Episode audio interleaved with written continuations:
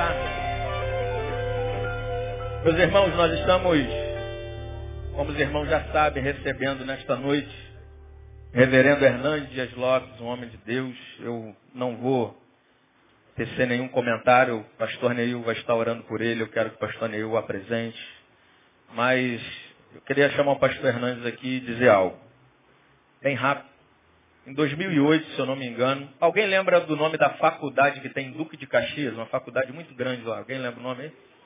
Unigran Rio. Eu fui lá em 2008 procurar esse homem lá, porque ele tinha uma encomenda de uma ovelha amada. E foi a primeira vez que eu me encontrei com o reverendo Hernandes. Eu lá na faculdade, esperando o homem de Deus chegar, né? E olhando, falei, daqui a pouco quando entra o pastor Hernandes, às vezes a gente com aquela imagem de um pastor. Chega o pastor Hernandes com dois mochilão na mão. E eu atrás, cheio de vergonha. Quando eu cheguei perto do corredor, o pastor Hernandes, todo carinho, me recebeu. O irmão que ia recebê-lo já queria conduzi-lo para dentro da sala. Poderia dar uma palavrinha com o senhor? O irmão, quando foi querer levá-lo para dentro, ele, irmão, deixa eu ficar um pouquinho com esse irmão, quero conversar com ele está pedindo um pouco de atenção. A sua atitude falou muito mais do que os livros do pastor Hernandes. E eu tenho um carinho muito grande pelo pastor Hernandes, um homem que tem abençoado muito a minha vida. Que Deus te abençoe, pastor. Glória a Deus. Graças a Deus, irmãos. Hernandes não precisa ser apresentado, presbiteriano. É o único defeito que ele tem. No mais, ele é quase perfeito. Não vou nem perguntar o time dele. Mas, a despeito de ser presbiteriano, Deus o tem usado assim, poderosamente. Depois, quem fala o que quer, o que não quer, não é verdade? Pois é. E é, sobretudo, um homem de Deus, casado, pai de filho. Um homem que Deus tem usado demais para abençoar a igreja brasileira. A igreja brasileira tem muita gente dizendo muita coisa, mas pouca gente dizendo que presta. E mais importante do que dizer alguma coisa é ter alguma coisa para dizer. O pastor Hernandes tem sempre algo da parte de Deus para dizer. Tem encontrado com o Hernandes mais Brasil afora em eventos que a gente ministra juntos. E toda vez que eu sei que é ele que vai ministrar depois de mim ou antes de mim, ou eu chego mais cedo, eu fico um pouquinho mais para ouvi-lo. E sempre tremendo quando ele está sentado atrás de mim, vai pregar depois de mim. Eu falei, bom que você fala alguma besteira, ele conserta depois, né? E é um amigo simples, como o Alisson falou. E quando nós planejamos juntos esse evento para homem é um bichinho que está entrando na lista de animais em extinção. Estão querendo acabar com os homens. E acabar com os homens é gerar um corpo anencéfalo, anômalo, doente, porque Deus nos fez cabeça, amém ou não? Amém? E um corpo sem cabeça é um corpo doente. E eu sempre questionei, desde o Gênesis, desde o Éden, e as mulheres levaram a culpa, né, porque o pecado entrou na terra, e a mulher é quem pecou, mas a minha cabeça sempre perguntou, onde é que estava Adão quando Eva trocava aquela ideia com o diabo e por tanto tempo? Onde é que ele estava? Onde é que o homem estava que não interviu, não interferiu? Onde é que o homem estava? Então, a ausência do homem produz muita desgraça em todo canto. Então, nós precisamos estar presente. Nosso pecado em várias vertentes, na história da sociedade, da família, nossa, como seres subjetivos, o nosso maior pecado é a ausência. É o da omissão. Não é nem o da comissão. Cometemos muitos erros. Mas o da omissão é o maior deles. Então, quando nós bolamos um evento para homens, nós queríamos gente que viesse nos confrontar, nos fizesse pensar mesmo. Que ministrasse e que fizesse a gente sair daqui com raiva, aborrecido, que a gente perdesse o sono mesmo. Que a gente saísse daqui pensando. Eu gosto muito, quando eu vou pregar, que eu saio da igreja não querendo me pegar de pau, nego com raiva de mim. Ou seja, alcancei o objetivo, né, cara? Aí, tomara que você não durma, perca a paz mesmo, que seja quebrado, que você morra hoje, no nome de Jesus. Porque nós estamos diante de um Jesus que ressuscita, não é, amado? E quando ele ressuscita, ele nos ressuscita melhor, no nome de Jesus. Então, uma honra, Hernandes, já te falei, está aqui, você fica à vontade, a casa é sua, que Deus te abençoe. Vamos orar mais uma vez e daqui a pouco a gente ouve. Pai, usa o Hernandes, como tu tens feito até aqui, ao longo desses anos todos de ministério. E que ele seja só canal do Senhor. E que tu possas usá-lo para abençoar a tua igreja, nos confrontar, nos consolar, nos exortar, nos curar. Que a tua palavra seja a tua palavra na nossa vida. Nós oramos no nome de Jesus. Amém. Amém. Me sinta em casa, viu, amado? Está aqui com você. Com Alisson, carinho. E a minha oração é que o Deus de toda graça que está neste lugar fale conosco e fale pela sua palavra. Eu quero convidar você para abrir comigo a sua Bíblia na última carta de Paulo a Timóteo, segunda carta de Paulo a Timóteo, no capítulo 4, versos 6 a 18. Segunda carta de Paulo a Timóteo, capítulo 4, versos 6 a 18. Segunda carta de Paulo a Timóteo, 4, 6 a 18. É muito importante você perceber que essa é a última carta que Paulo escreve. E ele escreve essa carta da sua última prisão em Roma, da sua segunda prisão em Roma. E a segunda prisão de Paulo em Roma, ele estava numa masmorra, úmida, fria, insalubre, de onde as pessoas saíam leprosas ou para o martírio. Paulo já estava velho, cheio de cicatrizes. Paulo estava abandonado, pobre. E ele escreve essa carta no corredor da morte, na antessala do martírio. E aqui ele reparte conosco aquilo que ele está sentindo antes de morrer. A minha expectativa é que o Espírito de Deus que inspirou esse texto nos toque profundamente nessa noite. Meu propósito nesta noite é apresentar a vocês o apóstolo Paulo. Quem foi este homem? Este homem que morreu pobre e sozinho, abandonado, mas que é mais influente na história do que todos os Césares de Roma juntos. Quem foi este homem? Que foi certamente o maior pregador, o maior teólogo, o maior evangelista, o maior pastor, o maior missionário, o maior plantador de igrejas da história do cristianismo. Quem foi este homem? Eu gostaria de que nós lêssemos essa passagem, entendendo que as últimas palavras de um homem são as suas palavras muito frequentemente mais importantes que ele jamais proferiu na vida. Então, ele escreve assim: quanto a mim, já estou sendo oferecido por libação, e o tempo da minha partida é chegado. Combati o bom combate, completei a carreira, guardei a fé. Já agora a coroa da justiça me está guardada, a qual o Senhor reto juiz me dará naquele dia. E não apenas a mim, mas a todos quantos amam a sua vinda. Procura vir ter comigo depressa, porque Demas, sendo amado o presente século, me abandonou e foi para Tessalônica. Crescente foi para a Galácia, Tito para a Damasco. Somente Lucas está comigo. Toma contigo Marcos e traze-o, pois me é útil para o ministério. Quanto a Tíquico, mandei-o até Éfeso. Quando vieres, traze a capa que deixei em Troade, na casa de Carpo, bem como os livros, especialmente os pergaminhos. Alexandre, o latoeiro, causou-me muitos males. O Senhor lhe dará paga segundo as suas obras. Tu guarda-te também dele, porque resistiu fortemente às nossas palavras. Na minha primeira defesa, ninguém foi a meu favor. Antes todos me abandonaram. Que o Senhor não lhes leve em conta o que fizeram. Mas o Senhor me assistiu, me revestiu de forças, para que por meu intermédio a pregação fosse plenamente cumprida e todos os gentios ouvissem, e fui libertado da boca do leão. O Senhor me livrará de toda a obra maligna e me levará salvo para o seu reino celestial. A ele, glória pelos séculos dos séculos. Amém. Amém. Meus queridos, Quem foi Paulo? Quem foi este apóstolo que plantou igrejas nas províncias da Galácia, da Macedônia, da Acaia e da Ásia Menor? Quem foi este homem que escreveu a maioria do Novo Testamento? Quem foi este homem que deixou marcado indelevelmente o seu nome, sua história, seu legado na história da humanidade?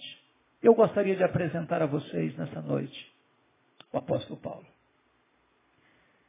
E a primeira verdade que vem à nossa mente acerca dele está em Filipenses 3, 5 e 6, quando diz que ele era nascido ao oitavo dia, circuncidado ao oitavo dia, da linhagem da tribo de Benjamim, da linhagem de Israel, hebreu de hebreus, quanto à lei fariseu, quanto ao zelo, perseguidor da igreja.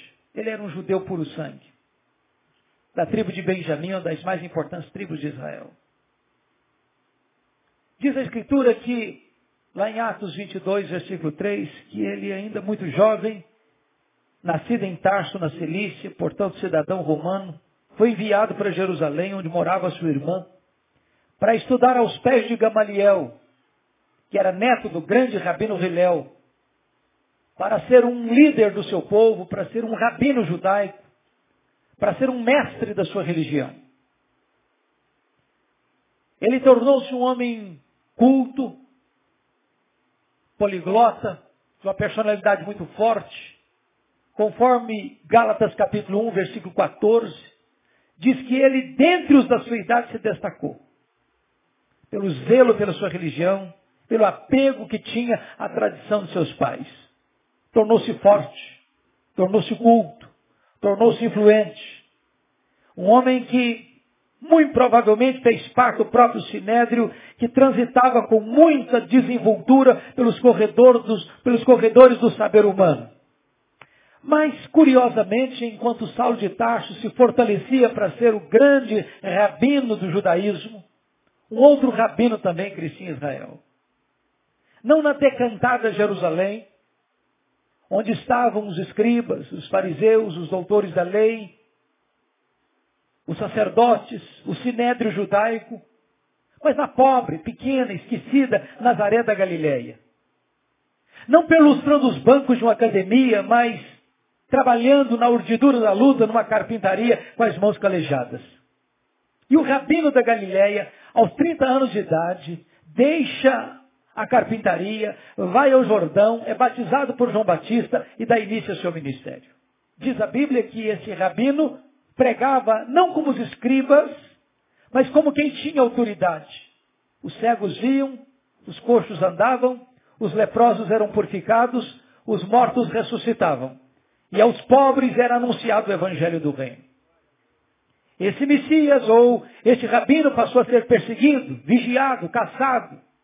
Acusaram-no, prenderam-no, julgaram-no, condenaram-no, pregaram-no numa cruz, sepultaram-no para alívio do sinédrio judaico. Mas, no primeiro dia da semana, uma notícia espalha-se em Jerusalém como a bomba que é jogada no arraial do inimigo. O túmulo do rabi da Galiléia está aberto, e aberto de dentro para fora, e ele ressuscitou. Nesse momento, Saulo de Tarso se levanta como braço de ferro do Sinédrio para tornar-se o mais ferrenho perseguidor do cristianismo. De forma implacável, de forma violenta, truculenta, ele se levanta para se opor à fé cristã que acabava de nascer. E a Bíblia nos aponta este homem de duas formas. Primeiro, ele é retratado como uma fera selvagem. Uma fera selvagem. Aliás, essa é a expressão que aparece lá em Atos 9:1. Ele respirava ameaças e morte contra os discípulos. A ideia na língua grega é de uma fera selvagem que salta sobre a sua presa para devorá-la. Ele era uma fera selvagem. Ele mesmo se descreve assim. Lá em 1 Timóteo, capítulo 1, versículo 13, ele se apresenta como um perseguidor insolente e blasfemo. Lá em 1 Coríntios 15, versículo 9, ele diz que devia ser o menor dos apóstolos porque perseguiu a igreja de Deus. Em Atos 8:3, ele diz que ele entrava nas casas, não respeitando o domicílio doméstico, arrastava homens e mulheres para jogá-los na cadeia, e assim ele assolava a igreja de Deus. Lá em Gálatas 1:13, diz que ele devastava a igreja de Deus. Mas Atos 9, versículo 21, diz que ele não apenas assolava e devastava, não. Diz que ele exterminava aqueles que acreditavam no Senhor Jesus na cidade de Jerusalém. E você sabe que exterminar não é prender, não é bater. Exterminar é matar. Saulo era um assassino. Saulo era uma fera selvagem. Se não, vejamos. Atos 22, versículo 4, diz que ele respirava ameaças de morte contra o caminho. Ele perseguia não apenas os cristãos, ele perseguia a religião dos cristãos, ele perseguia o caminho com fúria mortal.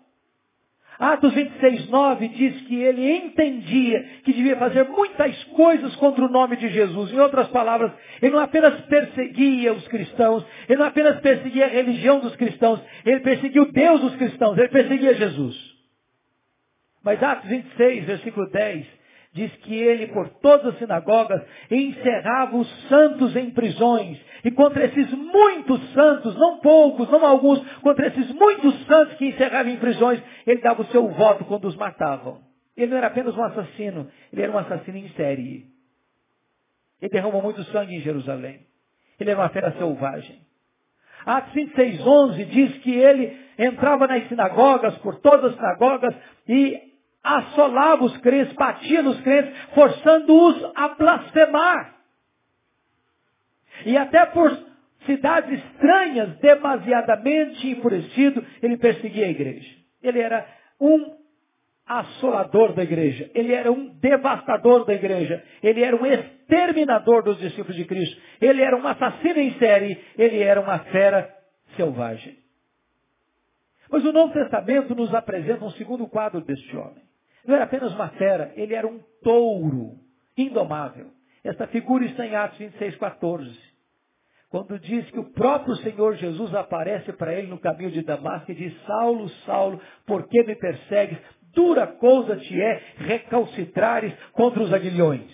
Eu que fui criado na roça, talvez alguns aqui também tenham sido como eu. Já vi muito bezerro, garrote, boi sendo amansado para o trabalho doméstico. E um dos principais instrumentos para se amansar um boi bravo é o aguilhão. Às vezes nós imaginamos que o Espírito Santo só começou a trabalhar em Saulo, lá no caminho de Damasco. Isso não é verdade. Isso não é verdade. Toda vez que Saulo entrava numa casa e arrastava uma pessoa para jogá-lo na cadeia, toda vez que Saulo entrava numa sinagoga e batia nos crentes, forçando-os a blasfemar, toda vez que Saulo dava um voto para matar algum crente, e em vez desse crente blasfemar, esse crente preferia morrer a negar a sua fé, era o Espírito Santo derruando esse touro, era o Espírito Santo picando a consciência desse homem, era o Espírito Santo constrangendo esse homem a se render, mas esse touro bravo não quer ser amansado, esse touro bravo não quer se capitular. Até o dia que esse touro bravo, respirando ameaças e morte, vai para Damasco com o propósito de prender os cristãos. E diz a Bíblia que quando ele está a caminho das alturas excelsas, o domador de touro bravos jogou esse touro bravo no chão e disse: Saulo, Saulo, por que me persegues? Dura coisa te é recalcitrares contra os aguilhões. O touro bravo está caído, o touro bravo está vencido, o touro bravo está subjugado. O maior perseguidor do cristianismo está convertido. Vira-se aqui a primeira página da sua vida. Abre-se um novo capítulo. A preparação de Saulo para o ministério. Diz a Bíblia que ele é levado cego do caminho de Damasco para a rua direita, na casa de Judas, na cidade de Damasco, onde fica 3 dias, orando e jejuando. E diz a Bíblia que o próprio Deus aparece para um discípulo lá em Damasco, chamado Ananias, conforme Atos 9:13. Diz: Ananias, vai à rua direita, na casa de Judas, e impõe as mãos sobre Saulo para ele ser curado. E Ananias responde: mas Senhor, eu tenho ouvido de tanta gente quantos males tem feito este homem aos teus santos em Jerusalém. Deus diz: vai, porque ele é para mim um vaso escolhido, e eu lhe mostrarei o quanto importa sofrer pelo meu nome. Eu enviarei os gentios para longe. E diz a Bíblia que Ananias vai, que Ananias impõe as mãos sobre ele, que Saulo é curado, e logo diz a Bíblia que ele recebe o Espírito Santo e é batizado. E eu agora chamo a sua atenção para Atos 9:20. Por favor, confira comigo. Diz que logo depois que ele foi curado, logo depois que ele recebeu o Espírito Santo, logo depois que ele foi batizado, diz Atos 9:20, que imediatamente ele começou a pregar nas sinagogas de Damasco, afirmando que Jesus é o Filho de Deus. Agora confira comigo Atos 9:22. Saulo mais e mais se fortalecia, confundindo os judeus que moravam em Damasco, demonstrando que Jesus é o Cristo, o Messias. Eu pergunto para você, há alguma diferença entre o que ele fez no verso 20 e o que ele fez no verso 22? Há alguma diferença entre afirmar que Jesus é o Filho de Deus e demonstrar que Jesus é o Messias, que Jesus é o Cristo? Há uma profunda diferença. O que ele faz no verso 20 é uma declaração. O que ele faz no verso 22 é uma demonstração. E demonstrar é provar uma tese detalhada, meticulosa e exaustivamente. A pergunta é quanto tempo durou entre o que ele fez no verso 20, afirmar que Jesus era o Filho de Deus, porque ele fez no verso 22, demonstrar, provar que Jesus era o Messias. Atos não responde essa pergunta. Mas a resposta está em Gálatas capítulo 1, versos 15 a 17. Diz lá que logo que ele foi convertido em Damasco, longe de ir para Jerusalém, onde estavam os apóstolos, ele foi para a Arábia. E lá na Arábia ele ficou 3 anos. E diz Gálatas 1:18 que depois de 3 anos na Arábia, ele volta outra vez para Damasco, e daí ele vai a Jerusalém. E você pode perguntar, mas o que é que ele ficou fazendo 3 anos na Arábia? Ele ficou fazendo um seminário intensivo com o Senhor Jesus. Se Jesus investira 3 anos nos apóstolos em Israel, agora Jesus investe 3 anos em Saulo de Tarso, na Arábia. Certamente nesses 3 anos, ele releu o Antigo Testamento e chega à conclusão que aquele Jesus que ele perseguira, de fato era o Messias. A teologia que Paulo ensina, ele não a aprendeu como aprendeu as doutrinas do judaísmo aos pés de um mestre humano. Ele a recebeu como revelação direta do Senhor Jesus. Convencido agora de que Jesus de fato é o Messias, ele retorna para Damasco. E é nesse retorno para Damasco é que se encaixa Atos 9:22. Saulo mais e mais se fortalecia, confundindo os judeus, demonstrando que Jesus é o Cristo, é o Messias. O que vai acontecer com ele? Os judeus vão persegui-lo para matá-lo. O que ele tem que fazer? Ele tem que fugir de Damasco para não morrer, e foge de forma humilhante, desde um texto, muralha abaixo, de noite. Para onde ele vai? Agora ele vai para Jerusalém, conforme Atos 9:27. E eu quero chamar a sua atenção para um ponto fundamental na biografia de Paulo aqui. Nós temos a tendência de achar que Saulo já foi usado por Deus poderosamente desde a sua conversão. Isso também não é um fato. Não é um fato. A tese que eu quero levantar aqui é que quando Saulo foi para Jerusalém, ele ainda estava governado pela velha aliança e não pela nova aliança. A nova aliança é uma verdade central no Evangelho, central nas epístolas, e Saulo vai entender essa verdade, vai ensinar essa verdade na sua segunda carta aos Coríntios, quando a partir do capítulo 2, versículo 14, ele diz: graças, porém, a Deus, que em Cristo sempre nos conduz em triunfo, e por meio de nós manifesta a fragrância do seu conhecimento, tanto os que são salvos como os que se perdem. Para um cheiro de morte para morte, para outro aroma de vida para vida, mas quem, porém, é suficiente para essas coisas? A pergunta fica no ar sem resposta, e a resposta só chega no capítulo 3, quando ele diz: a nossa suficiência vem de Deus. O que é velha aliança? Velha aliança, tudo depende de nós, nada de Deus. O que é nova aliança? Tudo depende de Deus, nada de nós. Quando Moisés desceu com as tábuas da lei do Sinai, o povo de Israel disse para ele: tudo que o Senhor falou, nós faremos. Eu pergunto a vocês, fizeram? Não, absolutamente não. Por que não fizeram? Faltou sinceridade? Não, faltou poder. Faltou poder. Faltou poder. A minha tese que eu quero levantar é essa. Quando Saulo foi para Jerusalém, ele ainda estava governado pela velha aliança. Por quê? Porque quando ele vai para Jerusalém, ele pensa no seu coração que ele é o grande homem para se tornar o grande líder da igreja de Jerusalém. E ele tinha motivos para pensar isso. Primeiro, todos os apóstolos de Jesus eram galileus. E você sabe que na Judéia, os galileus eram tidos como gente de segunda classe. Eram tidos como pessoas de segunda categoria. Eram recebidos com desprezo, com preconceito. Era chamada de Galiléia dos gentios. E Saulo deve ter pensado assim: esses galileus aqui em Jerusalém jamais vão conseguir êxito na promoção do evangelho e no crescimento da igreja.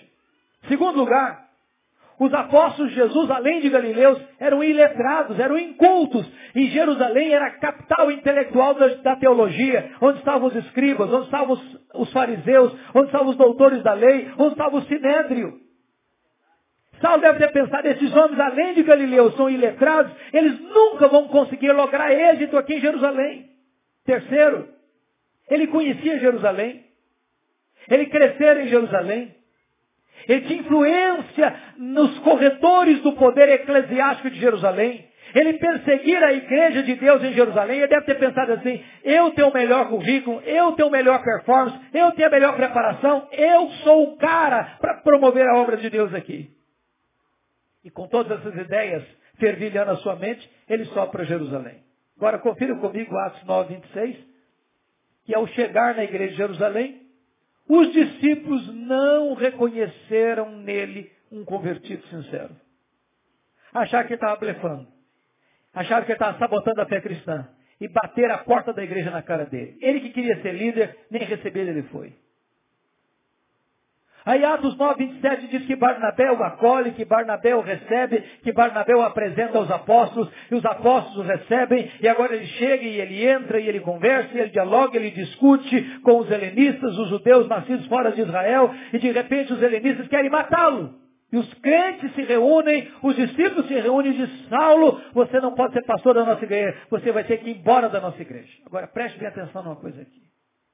Não é fácil para um pastor estar convencido que deva ficar na igreja. Quando os crentes da igreja estão convencidos que ele deve sair da igreja. Não é fácil isso. Sabe o que aconteceu com ele? Ele não foi embora.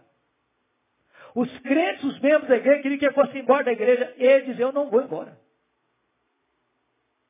Mas não era apenas Saulo, não era apenas os crentes que queriam que ele fosse embora, não. Deus apareceu para ele lá em Atos 22, 17 a 19 e diz: vai embora da igreja, vai embora de Jerusalém, eles não vão te ouvir. Ô gente, para um pouquinho aqui comigo.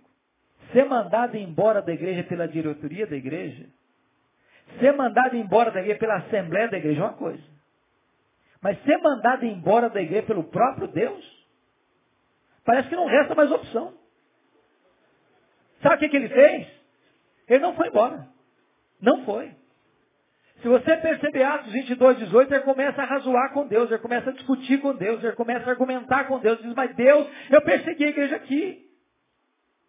Deus, mas quando se apedrejou Estevão, o teu testemunho, eu estava presente, eu consentia nisso, até guardei as vestes daqueles que eu apedrejar. Sabe o que ele está dizendo para Deus? Deus, o senhor vai cometer um erro estratégico, o senhor não pode me tirar daqui. Eu sou a pessoa mais preparada, eu sou a pessoa mais culta, eu sou a pessoa que tem o melhor currículo, o senhor não pode fazer isso. Sabe o que Deus fez?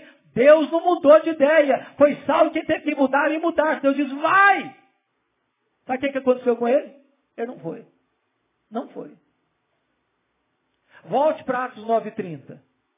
Atos 9:30. Diz que os discípulos reuniram e levaram-no até Cesareia. Preste atenção, ele não foi, ele foi levado. Ele não saiu, saíram com ele. Ele saiu de Jerusalém como Ló saiu de Sodoma, a reboque. E de Cesareia mandaram-no para onde mesmo? Para Tarso. Onde era Tarso? A cidade que ele nasceu. Sabe o que Deus está dizendo para esse cara que se acha insubstituível? Deus está dizendo o seguinte: volta para casa, arruma as malas e volta para casa. Se você pensa que eu preciso de você, é você que precisa de mim. Sabe quanto tempo ele ficou em Tarso, no molho? mais de 10 anos. Alguém que quer ser o centro das atenções, que quer as luzes dos holofotes, que quer ser a pessoa mais estratégica. Deus está dizendo o seguinte: você vai para casa, fica lá no molho, no esquecimento, no anonimato. 10 anos. 10 anos. Primeiro você tem que aprender que tudo depende de Deus, nada depende de nós. Mas o pior não tinha acontecido, não. Atos 9:31 diz que no dia que ele arrumou as malas e foi embora da igreja, a igreja passou a ter paz e passou a crescer. Você quer coisa pior para um pastor do que isso? No dia que o pastor arruma as malas e vai embora, os problemas da igreja se resolvem e a igreja explode em crescimento. Deus estava trabalhando em Saulo antes de trabalhar através de Saulo. Primeiro aprende, tudo depende de Deus, nada depende de nós. Pois bem, queridos irmãos, muitos anos depois, explode um avivamento em Antioquia da Síria, a terceira maior cidade do mundo. A igreja de Jerusalém manda para lá Barnabé. E Atos 11:25 diz que Barnabé, ao chegar lá, se lembrou de Saulo, foi em Tarso, buscou Saulo, e eles então ficaram 1 ano na cidade de Antioquia e ensinaram uma multidão de discípulos. Depois de 1 ano que eles estavam ensinando, a igreja orando e jejuando, o Espírito Santo apareceu e disse: separai-me agora a Barnabé e a Saulo para a obra a que os tenho chamado. Preste bem atenção. O Espírito Santo não mandou separar Saulo e Barnabé. O Espírito Santo mandou separar Barnabé e Saulo. Você já foi reserva alguma vez? Já ficou na sombra de alguém alguma vez? Saulo não era o líder, ele era o liderado. Deus ainda estava trabalhando nele, para depois trabalhar através dele. E diz a Bíblia que então eles saem na primeira viagem missionária, Barnabé e Saulo, e Marcos, ou João Marcos, que era primo de Barnabé, vai como auxiliar dos 2 missionários. Até que ele chega em Pafos. E o procônsul Sérgio Paulo quer ouvir o Evangelho, interessado no Evangelho, e o seu mágico particular, porque todos os governos daquela época tinham um mágico particular, queria impedi-lo de ouvir, porque se o governador se convertesse, ele perdia o emprego. E diz a Bíblia que Saulo, fixando os olhos no mágico, diz: ó servo do diabo, até quando perverterás os retos caminhos de Deus? Pois ficarás cego. O mágico fica cego, e os olhos da alma do governador se abrem, e ele se converte a Cristo. E diz a Escritura que a partir dali de Pafos, Saulo deixa de usar o seu nome judaico Saulo e passa a usar o seu nome romano Paulo e vai se transformar no maior líder do cristianismo dali para frente. Dali eles avançam um pouco mais, chegam em Pérgio da Panfília e o jovem João Marcos abandona os 2 missionários e volta para casa em Jerusalém. E talvez você pergunte, por que João Marcos voltou para casa? A Bíblia não responde. Mas eu gostaria de levantar pelo menos algumas hipóteses. Primeiro, ele deve ter voltado porque ele era muito jovem. E quando ele saiu, ele deve ter pensado que missões era um pouquinho de turismo. Quando ele percebeu que não tinha nada de turismo, ele disse: eu estou muito novo para enfrentar esses perigos, vou voltar para casa da minha mãe. Segunda possibilidade. Quando ele saiu de Antioquia, o líder da caravana era o seu primo Barnabé. No meio do caminho, muda a direção, muda a liderança, e Paulo passa a ser o líder. Ele diz: não, sobre a liderança do meu primo, eu tinha coragem de ir, mas na liderança do outro eu não vou, não. Terceira possibilidade. Ele era muito judeu ainda para acreditar nesse negócio que só a fé em Jesus era suficiente para a salvação. Quarta e última possibilidade, eu acho que essa é a mais forte. Diz Gálatas 4, versículos 13 a 15, que Paulo pregou o Evangelho pela primeira vez na Galácia por causa de uma enfermidade física. Que enfermidade física era essa? Muito provavelmente a mesma descrita em 2 Coríntios 12, 7, aquele espinho na carne, mensageiro de Satanás para esbofetear Paulo. Que espinho na carne era esse? Não consta a Bíblia que Paulo tenha saído de Antioquia doente. Mas consta a Bíblia que ele chega na Galácia do Sul, na sua primeira viagem missionária, doente. Então, tudo nos leva a crer que ele fica doente no trajeto da viagem missionária. E a maioria dos estudiosos entende que, quando ele passa por perto da Panfília, que é uma região alagadiça, pantanosa, com forte incidência de malária, ele tenha contraído uma malária lá em perto da Panfília. Isso provocava uma dor de cabeça alucinante, como passar um ferro em brasa na cabeça, provocando não só dor de cabeça, mas afetando inclusive a visão. Então João Marcos, pensando assim, eu estou muito novo para ficar doente, voltou para a casa da sua mãe. O certo é que Paulo e Barnabé deixam essa região pantanosa, sobe as montanhas do Cáucaso, e lá em cima da Galácia do Sul, eles começam então a pregar a palavra de Deus com grande graça e poder em Antioquia da Pisídia, Icônio, Derbe e Listra, com lutas, com lágrimas e com sangue. Deixam igrejas estabelecidas, liderança estabelecida. E agora, eles voltam para a igreja enviadora, e Atos 14, 27 vai nos informar que ao chegar em Antioquia, reuniram a igreja e testemunharam para a igreja quantas coisas fizera Deus por intermédio deles e como Deus abriu a porta do Evangelho aos gentios. Duas notas de rodapé. Primeiro, tem espaço para testemunho na igreja. Segundo, não tem espaço para promoção humana na igreja. Eles não testemunharam quantas coisas fizeram eles. Eles testemunharam quantas coisas fizera Deus. Quem faz a obra é Deus. Nós somos apenas os instrumentos. Agora preste bem atenção nisso. Quando a igreja cresce, a oposição chega. Eu nunca vi crescimento de igreja sem luta. Eu nunca vi crescimento de igreja sem lágrimas. Eu nunca vi crescimento de igreja sem batalha espiritual. E se você notar, logo em seguida, Atos 15:1, surge o problema. Membros da seita dos fariseus, ao ouvirem que os gentios estavam se convertendo e sendo introduzidos na igreja apenas por meio da fé em Cristo Jesus, descem em Jerusalém e começam a falar para esses crentes novos o seguinte: se vocês não se circuncidarem, vocês não poderão ser salvos. Se vocês não guardarem a lei de Moisés, vocês não poderão ser salvos. Ora, meus irmãos, isso é adulterar o Evangelho. Isso é alterar a mensagem da graça. Isso é afirmar que sua fé em Cristo não é suficiente. Isso é acrescentar a obra de Cristo à obra humana. Aí o que acontece? Não dá para fazer missões mais. Se a teologia não está boa, não se pode fazer missões. Porque quanto mais se prega uma heresia, pior fica. Então o que acontece? Eles reúnem a igreja, reúnem um concílio, a liderança da igreja, para discutir o assunto.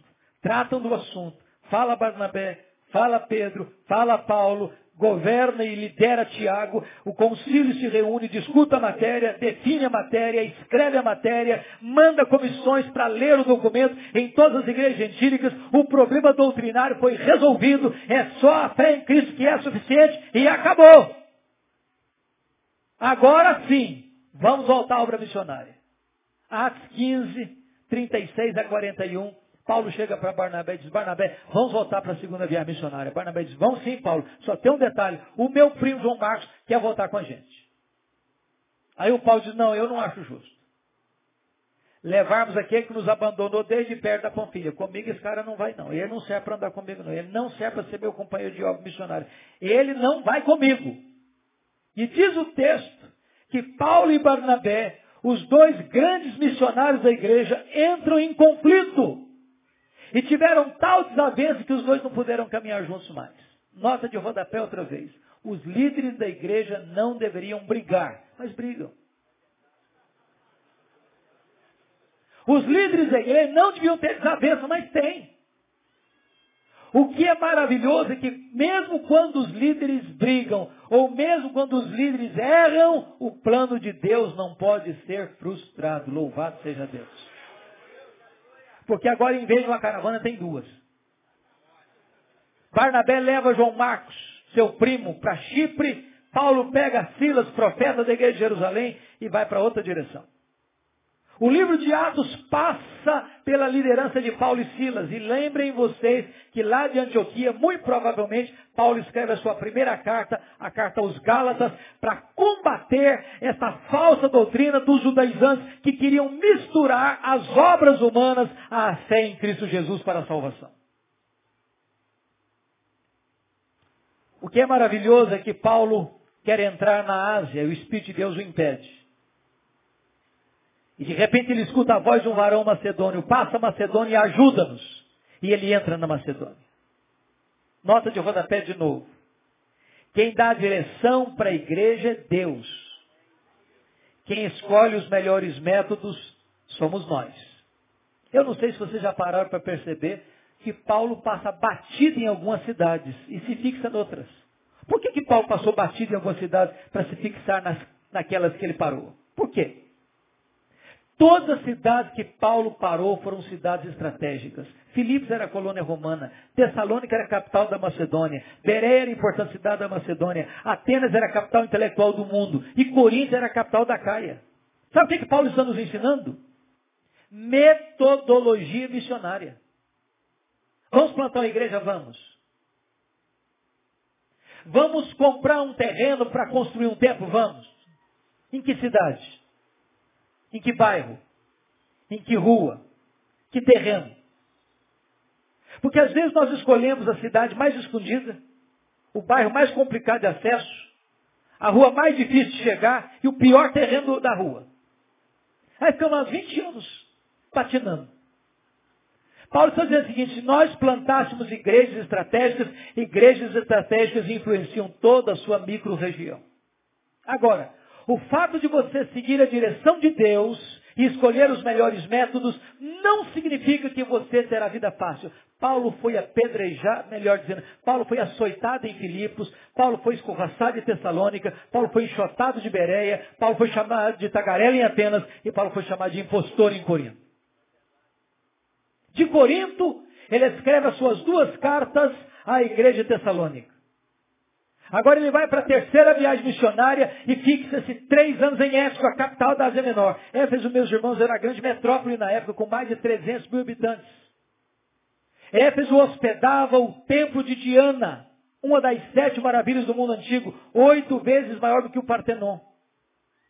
A cidade de Éfeso respirava idolatria, porque os nichos do templo de Diana eram vendidos nos souvenirs da cidade e aqueciam o comércio da cidade. Era uma cidade marcada pelo ocultismo e as pessoas faziam suas mágicas. E diz a Bíblia que Paulo passa 3 anos ali, sem rádio, sem televisão, sem jornal, sem Bíblia, sem folheto. E ele impacta de tal maneira a cidade que diz a Escritura que as pessoas iam denunciando publicamente as suas obras, queimavam seus livros de magia em praça pública, e ele desarticula o ocultismo, ele desarticula a idolatria, e diz a Bíblia que a palavra de Deus prevalece em toda a Ásia. E a partir daqueles 3 anos, igrejas são plantadas na Ásia, como por exemplo, Esmirna, Pérgamo, Tiatira, Sardes, Filadélfia, Laodiceia, Colossos e Hierápolis. E o Evangelho prevalece na cidade de Éfeso. De Éfeso ele escreve as suas 2 cartas à igreja de Corinto. Agora ele está saindo de Éfeso. Por que ele está saindo? Porque lá em Gálatas 2:10, ele assumiu um grande compromisso com os colunas da igreja de Jerusalém, Pedro, Tiago e João, de ir para os gentios, mas não se esquecer dos pobres. E ele nos ensina um princípio. A obra missionária e a ação social não são coisas mutuamente exclusivas, mas são coisas complementares. O que é que Paulo faz? Atos 18:2 diz que havia uma fome na época, porque o imperador Cláudio havia expulsado de Roma os judeus, e havia muita pobreza na Judéia, e Paulo começa a levantar uma oferta, uma coleta, entre as igrejas da Macedônia e Acaia, para enviar aos pobres da Judéia. E diz a Escritura que ele levanta essa oferta, reúne uma comissão para levar essa oferta, e quando ele está se despedindo dos crentes, ou melhor, dos presbíteros de Éfeso, lá em Atos 20, ele diz para eles o seguinte: olha, o Espírito Santo me assegura que eu vou enfrentar pela frente, são cadeias e tribulações, mas em nada eu considero a vida preciosa para mim mesmo, conquanto eu complete a minha carreira e o ministério que eu recebi do Senhor Jesus para testemunhar o Evangelho da graça de Deus. E ele parte para lá. Quando ele chega em Cesareia Marítima, o profeta Ágabo o prende com o cinto e profetiza: você será preso em Jerusalém, Paulo. Os discípulos tentam demovê-lo e diz: o que é que vocês estão fazendo comigo? Eu estou pronto não só a ser preso, eu estou pronto a morrer pelo nome de Jesus. E ele chega em Jerusalém, de fato ele é preso. Os judeus querem matá-lo. Conspiram para matá-lo. A notícia vaza. Chega o sobrinho de Paulo, chega o comandante. E Paulo é trasladado naquela mesma noite de Jerusalém para Cesareia Marítima, quartel-general de Roma, onde Paulo fica 2 anos preso e acusado pelos judeus. Sob o governo de Félix e de Festo. Festo está pronto a entregar Paulo para o Sinédrio, porque o Sinédrio está tentando cooptar o governador, dizendo que o problema era um problema religioso e que o Sinédrio era um fórum legítimo para resolver o problema, mas queriam que o governador entregasse Paulo para o Sinédrio para que Paulo fosse morto na própria estrada a Jerusalém. E Paulo percebeu a trama, a conspirata contra ele, diz: eu sou cidadão romano e quero ser julgado diante de Roma. O governador diz: para César você quer ir, para César você irá. Mas o Deus Todo-Poderoso, lá em Atos 23:11, disse, e chegou para ele, Paulo, lá em Jerusalém, quando ele estava na prisão, disse: coragem, Paulo. Assim como você deu testemunho aqui em Jerusalém, eu quero que você dê testemunho também em Roma. Então era ele que queria ir para Roma, e Deus o queria em Roma. Quando ele parte para a cidade de Roma, ele enfrenta um naufrágio. Você pode entender isso? Você pode entender isso? Aquele naufrágio foi tão terrível que tinha 276 pessoas no navio. Todos entraram em pânico. Deus mandou um anjo e disse: coragem, Paulo. Ninguém vai morrer. Eu entreguei toda essa gente na sua mão, mas vocês vão ter que dar numa ilha. O navio se despedaça todo. E eles chegam na ilha de Malta. Quando eles chegam na ilha de Malta, os bárbaros que não falavam grego hospedaram-nos com muita fidalguia, prepararam uma grande fogueira para aquecê-los, e a única pessoa que tenta aquecer, manter a fogueira acesa, é Paulo, porque vai catar alguns gravetos para jogar no fogo, e quando ele pega aquele punhado de graveto e joga no fogo, do fogo brota uma Bíblia e prende na mão do Paulo. Meus irmãos, aquela cobra tinha 276 outras opções para morder. Foi morder logo na mão do Paulo. E quando os bárbaros viram aquela cobra presa na mão do Paulo, gritaram logo: é um assassino, tenta se livrar do mar, a justiça não deixa viver, vai cair, vai inchar, vai morrer. Não inchou, não caiu, não morreu, mudaram de opinião, é um Deus. Não, não era nem um assassino, nem um Deus, era o filho do, era o servo do Deus vivo. Na verdade, não foi o naufrágio que levou Paulo para a ilha de Malta. Foi a mão da providência divina. Porque o pai do prefeito estava doente e Paulo orou por ele. Ele foi curado. Os demais enfermos vieram e Paulo orou por eles. Eles foram curados. E Paulo passou ali os 3 meses do rigoroso inverno e foi enviado para Roma com todas as suas necessidades supridas. E ele chega em Roma, talvez não como sonhara. Chega preso. Chega algemado. Chega sob a custódia do imperador Nero. E ele fica 2 anos nessa prisão. 2 anos. E então ele escreve, Filipenses 1, versículo 12, assim: meus irmãos, eu quero que vocês saibam que as coisas que me aconteceram têm antes contribuído para o progresso do Evangelho. E talvez você pergunte: mas que coisas aconteceram com você, Paulo? Talvez ele pudesse resumir para nós. Ele podia dizer o seguinte: olha, eu fui perseguido em Damasco. Eu fui rejeitado em Jerusalém. Eu fui esquecido em Tarso. Eu fui apedrejado em Listra. Eu fui açoitado em Filipos. Eu fui escorraçado em Tessalônica. Eu fui chotado de Bereia. Fui chamado de tagarela em Atenas. Fui chamado de impostor em Corinto. Enfrentei feras em Éfeso. Eu fui preso em Jerusalém.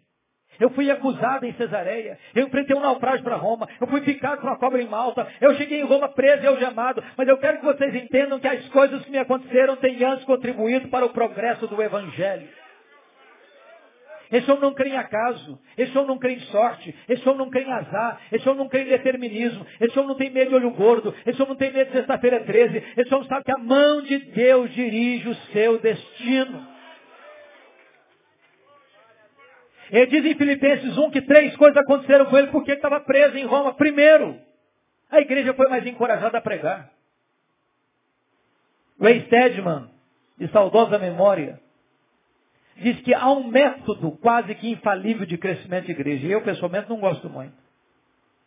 Mas ele diz o seguinte: você quer ver a igreja crescer? Bote os pastores na cadeia e a igreja crescerá. Eu não gosto muito desse método.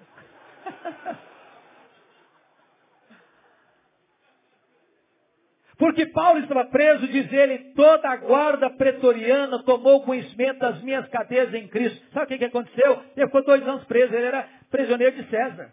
Embora eu não entendesse isso, ele disse, prisioneiro de Cristo, sou embaixador em cadeias. Mas tinha que ter um soldado agemado com ele todo dia, em 3 turnos por dia. Sabe o que ele fazia? Evangelho neles. Depois de 2 anos, toda a guarda pretoriana estava evangelizada.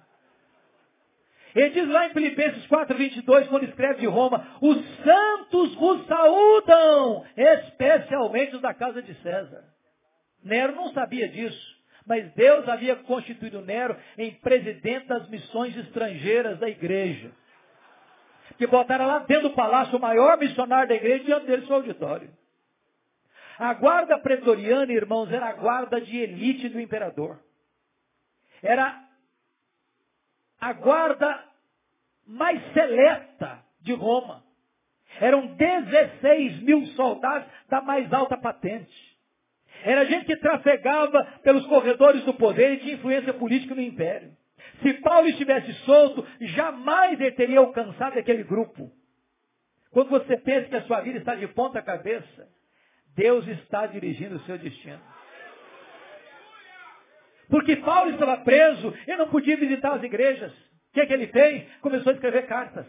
Efésios, Filipenses, Colossenses, Filemon, as cartas da primeira prisão. Se Paulo estivesse solto, possivelmente nós não teríamos essas joias na nossa Bíblia.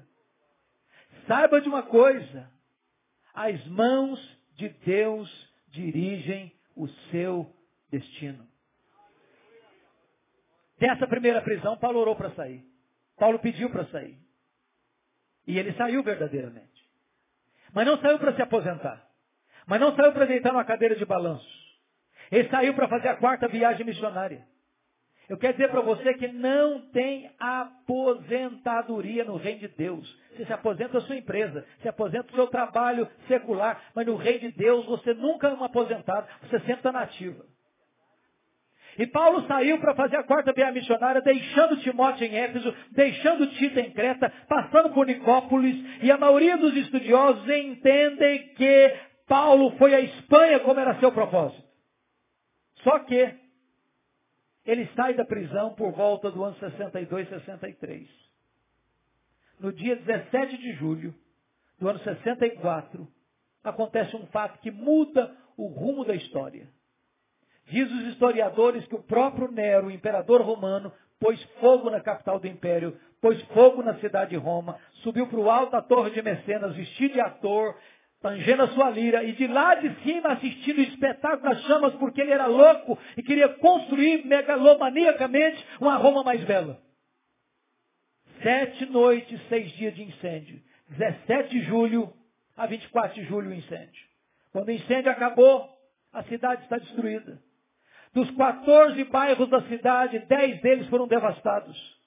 Os 4 bairros restantes eram densamente povoados por judeus e cristãos. Isso dá a Nero um álibi para botar a culpa do incêndio de Roma nos crentes. Começa então a brutal perseguição contra a igreja. Chegou a faltar madeira na época, tamanha quantidade de crentes que foram crucificados. Os crentes eram queimados em praça pública, cobertos de piche, amarrados nos postes para iluminar as noites de Roma. Um verdadeiro massacre, uma verdadeira chacina. E Paulo, o maior líder do cristianismo, está solto. E ele é procurado. Enquanto ele está solto, ele escreve mais 2 cartas. 1 Timóteo e Tito. Até o dia que Roma põe a mão em Paulo de novo. Possivelmente ele estava em Carpo, em Troade, na casa de Carpo. Não consegue sequer pegar os seus livros, os seus pergaminhos, a sua capa. E agora ele não é mais colocado numa prisão domiciliar. Agora ele é jogado numa masmorra úmida, fria e insalubre, de onde as pessoas saíam leprosas ou para o martírio. Pois foi dessa masmorra que ele escreveu a sua última carta, a sua 2ª carta a Timóteo. E agora eu quero que você abra no texto. que nós lemos, para nós fecharmos essa palavra, para entender algumas coisas importantes aqui. A primeira pergunta que eu faço a você é como é que esse homem se sente. Eu estou falando do maior apóstolo, do maior pregador, do maior pastor, do maior missionário, do maior plantador de igrejas da história do cristianismo. Esse homem fecha a sua vida, fecha as cortinas da sua vida, pobre, velho, cheio de cicatrizes, abandonado. Se Paulo fosse examinado pelas lentes da teologia da prosperidade, ele teria sido o maior fracasso da história. O maior fracasso. Como é que ele se sente? Primeira coisa que vai fazer para nós, irmãos, uma avaliação do seu passado. Olha comigo o verso de número 7. Combati o bom combate, completei a carreira, guardei a fé. Todos os versos estão no passado. Ele diz assim, a minha vida não foi amenidade, não. Foi luta, foi combate. Ele dizia, eu não larguei a carreira no meio do caminho, não. Eu completei minha carreira. E ele dizia, eu não prostituí minha consciência também, não. Eu não vendi minha fé também, não. Eu não troquei o meu ministério por lucro também, não. Eu guardei a fé. Segundo, ele faz uma avaliação do seu presente. Olha comigo o verso 6. Quanto a mim, já estou sendo oferecido por libação e o tempo da minha partida é chegado. Sabe o que ele está dizendo? Não é Roma que vai me matar, não. Eu que vou me entregar. E eu não vou me entregar para Roma, não. Eu vou me entregar para Deus. E eu não vou morrer também, não. Eu vou partir. Ele usa um eufemismo. Eufemismo é uma figura de linguagem para você atenuar uma ideia, para você aliviar uma ideia. Ele diz, eu não vou morrer, não, eu vou partir. E a palavra partida é um eufemismo para você descrever a morte, porque essa palavra partida no grego tinha 3 significados. Primeiro, partir significa tirar o peso das costas de uma pessoa. Sabe o que é morrer para um crente? Diz Apocalipse 14:13, é descansar das suas fadigas. Segundo, partir no grego significava você desatar um bote do tronco, singrar as águas e atravessar para o outro lado do rio. Sabe o que é morrer para um crente? É fazer a última viagem rumo à pátria celestial. Terceiro, morrer, partir, significava você levantar, afrouxar as estacas de uma barraca, levantar acampamento e mudar para sua casa permanente. Sabe o que é morrer para um crente? É mudar de endereço, é ir para a casa do Pai. Paulo não está com medo de morrer, porque sabe quem tem crido e sabe para onde está indo. Mas agora vai fazer uma avaliação do seu futuro. Olha comigo o verso 8. Quanto a mim, já estou sendo oferecido por libação e o tempo da minha partida é chegado. Ou melhor, já agora a coroa da justiça me está guardada, a qual o Senhor reto juiz me derá naquele dia. E não apenas a mim, mas a todos quantos amam a sua vinda. O que ele está dizendo é o seguinte, eu não estou indo para o cadafalso, eu não estou indo para a morte, eu não estou indo para o martírio, eu estou indo é receber a coroa da justiça. Agora, o que é maravilhoso, irmãos, é que um homem com convicções tão profundas, ele é um homem. Ele é um grande homem, mas é um homem. Ele não esconde a sua humanidade, ele não esconde as suas fraquezas, ele não esconde as suas lutas, ele não esconde as suas dores, ele não esconde as suas frustrações. Ele não se torna um ser super espiritual. Ele vai abrir comigo e com você o coração para contar o que ele está sentindo antes de morrer. E ele vai nos falar aqui sobre 5 lutas que ele está enfrentando antes de morrer. Primeira luta que ele enfrenta é o drama da solidão. Olha comigo o verso 9. Procura vir ter comigo depressa. Olha o verso 21. Meu filho, venha, mas venha antes do inverno. Olha o verso 11. Quando você vier, meu filho, traz com você o Marcos, porque ele me é útil para o ministério. Eu gosto desse versículo. Sabe por que eu gosto desse versículo? Porque Atos 15, 36 a 41, houve um dia que Paulo disse, esse menino não serve para andar comigo. Eu não quero. Comigo ele não vai. Ele não tem um perfil para ser meu companheiro. Mas antes de morrer, Paulo disse, eu quero esse menino pertinho de mim. Eu quero encostar minha cabeça no peito dele. Eu preciso dele. Eu dependo dele. Eu quero ter comunhão com ele. Meus irmãos, nunca é tarde para você restaurar relacionamentos quebrados. Quanto mais maduro na fé você é, mais humilde você deve ser. Um líder não deixa de ser líder porque se humilha, porque tem coragem de reconhecer seu erro e de pedir perdão. Segundo drama que Paulo enfrenta, irmãos, é o drama do abandono. Olha o verso 10 comigo. Porque Demas, sendo amado no presente século, me abandonou. Não é fácil ser abandonado. Não é fácil ser abandonado na velhice. Não é fácil ser abandonado no final da vida. Não é fácil ser abandonado por aqueles que um dia desfrutaram do seu amor, do seu aconchego, da sua companhia, da sua ajuda. E agora, quando você mais precisa de uma mão estendida, a pessoa te deixa. Não é fácil. O abandono dói. E Paulo está lidando com esse drama do abandono.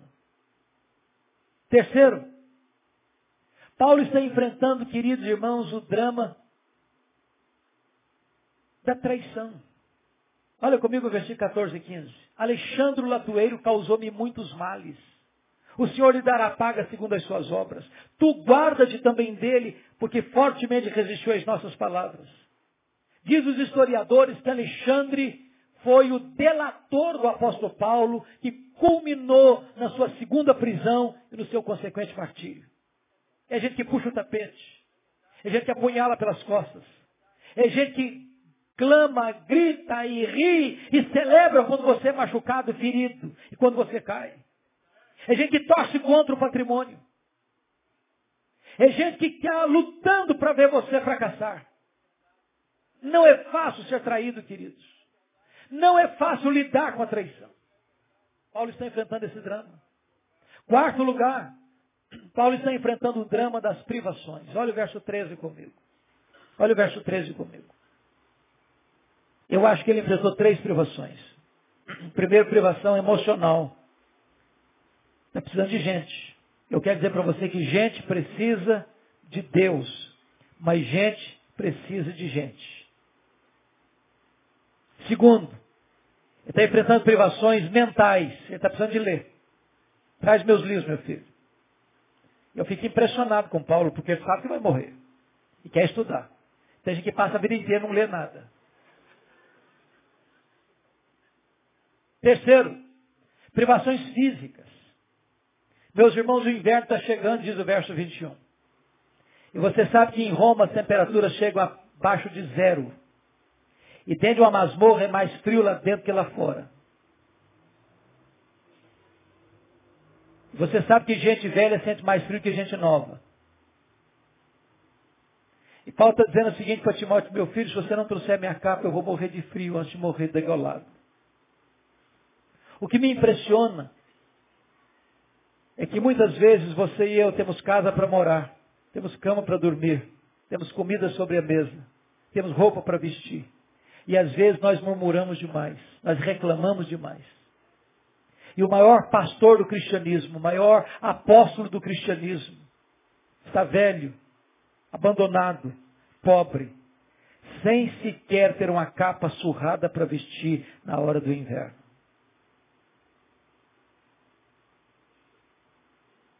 Mas finalmente, irmãos, esse homem enfrenta um último drama, talvez o pior deles. Está aí no verso 16. É o drama da ingratidão. O drama da ingratidão. Ele diz: na minha primeira defesa, ninguém foi a meu favor. Pensa comigo nessa cena. Paulo vai para essa audiência. A vida dele está em jogo. Ele plantou igrejas na província da Galácia, da Macedônia, da Acaia, da Ásia Menor, de Jerusalém ao Ilírico, milhares de filhos na fé. E ele vai para aquela audiência, talvez pensando assim: vai ter uma multidão de crentes lá para me defender.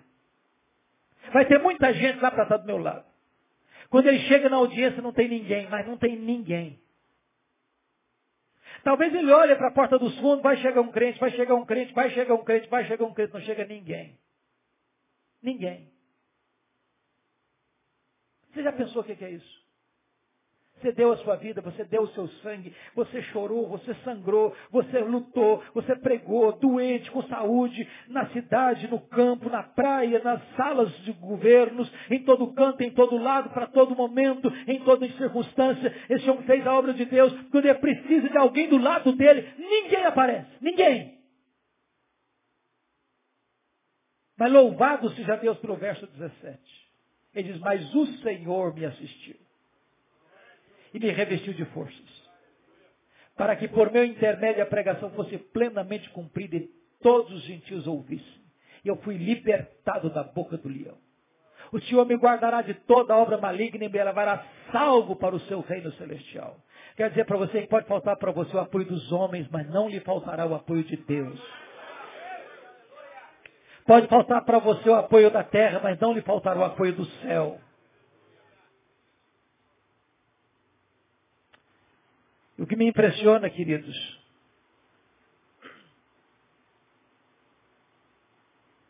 o que me impressiona é que a cena final não está escrita. O desfecho final não está escrito. E eu consigo ver essa cena. Eu visualizo essa cena. Ela está viva diante dos meus olhos. Eu imagino aquele dia em que o carcereiro, um homem rude, insensível, recebe na sua mesa um pedaço de couro contendo o nome de um prisioneiro que deveria ser executado naquele dia. Eu vejo esse homem se levantando da sua cadeira, pegando um pesado molho de chaves numa mão, pegando outra tocha, uma tocha na outra mão. Eu vejo esse homem com passadas largas e pesadas, percorrendo aquele longo, escuro e frio corredor. Eu vejo esse homem abrindo uma pesada porta de ferro. Eu vejo esse homem entrando naquela prisão escura e imunda, com aquela tocha de fogo na mão. Eu vejo esse homem gritando, prisioneiro Paulo, prisioneiro Paulo, prisioneiro Paulo. E lá no fundo da masmorra o velho responde, sou eu estou aqui. E ele é acorrentado. Ele é tirado dessa prisão imunda. Ele atravessa esse longo, escuro corredor. Ele é levado ao cadafalso. E quando chega ali no patíbulo, aquele carcereiro olha para ele e pergunta, Paulo, você quer dizer algumas coisas antes de morrer? Talvez pensando que Paulo fosse expressar sua mágoa, sua revolta, sua decepção. E Paulo responde, eu quero. E naquele momento, o velho apóstolo ergue os olhos aos céus e diz a ele, ao Senhor Jesus, seja glória pelos séculos dos séculos. Amém. Bota a cabeça no cepo. A espada de Roma tosa-lhe a cabeça. Cabeça de um lado, corpo do outro. Tomba na terra como um mártir e recebido no céu como um príncipe. É este homem que diz para você e para mim, sede meus imitadores, como eu sou de Cristo. A minha esperança é que em dias onde o cristianismo é tão vulgarizado, tão banalizado, tão superficializado, que Deus levante homens com essa estrutura, com esse compromisso, desse jaez, desse timbre, para que a igreja de Deus possa experimentar um poderoso e verdadeiro avivamento na nossa geração. Eu quero orar com você, meu irmão. Quero orar em seu favor. Se você quer renovar o seu compromisso com Deus, ser um vaso cheio do Espírito Santo de Deus, eu queria que você viesse aqui à frente para nós orarmos juntos. Nós vamos buscar o Senhor.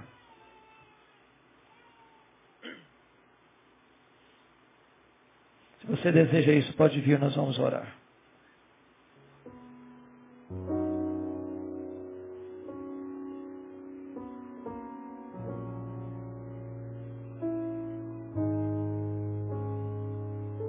Ó Deus querido, Deus dos patriarcas, Deus dos profetas, Deus dos apóstolos, Deus dos nossos pais, Deus da nossa vida, Deus dos nossos filhos, Deus de geração em geração, de eternidade em eternidade. Nós nos curvamos diante de Ti nesta noite, para te pedir perdão pela maneira rasa, superficial, medíocre, pobre, que tantas vezes temos vivido. Temos sido, Senhor, tão negligentes, tão egoístas, tão autocentrados, tão infrutíferos, tão vazios, tão áridos, tão secos, tão cheios de folhas, tão ausentes de frutos.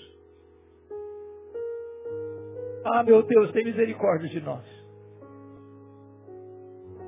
Sopra sobre nós, nesta noite, um alento de vida.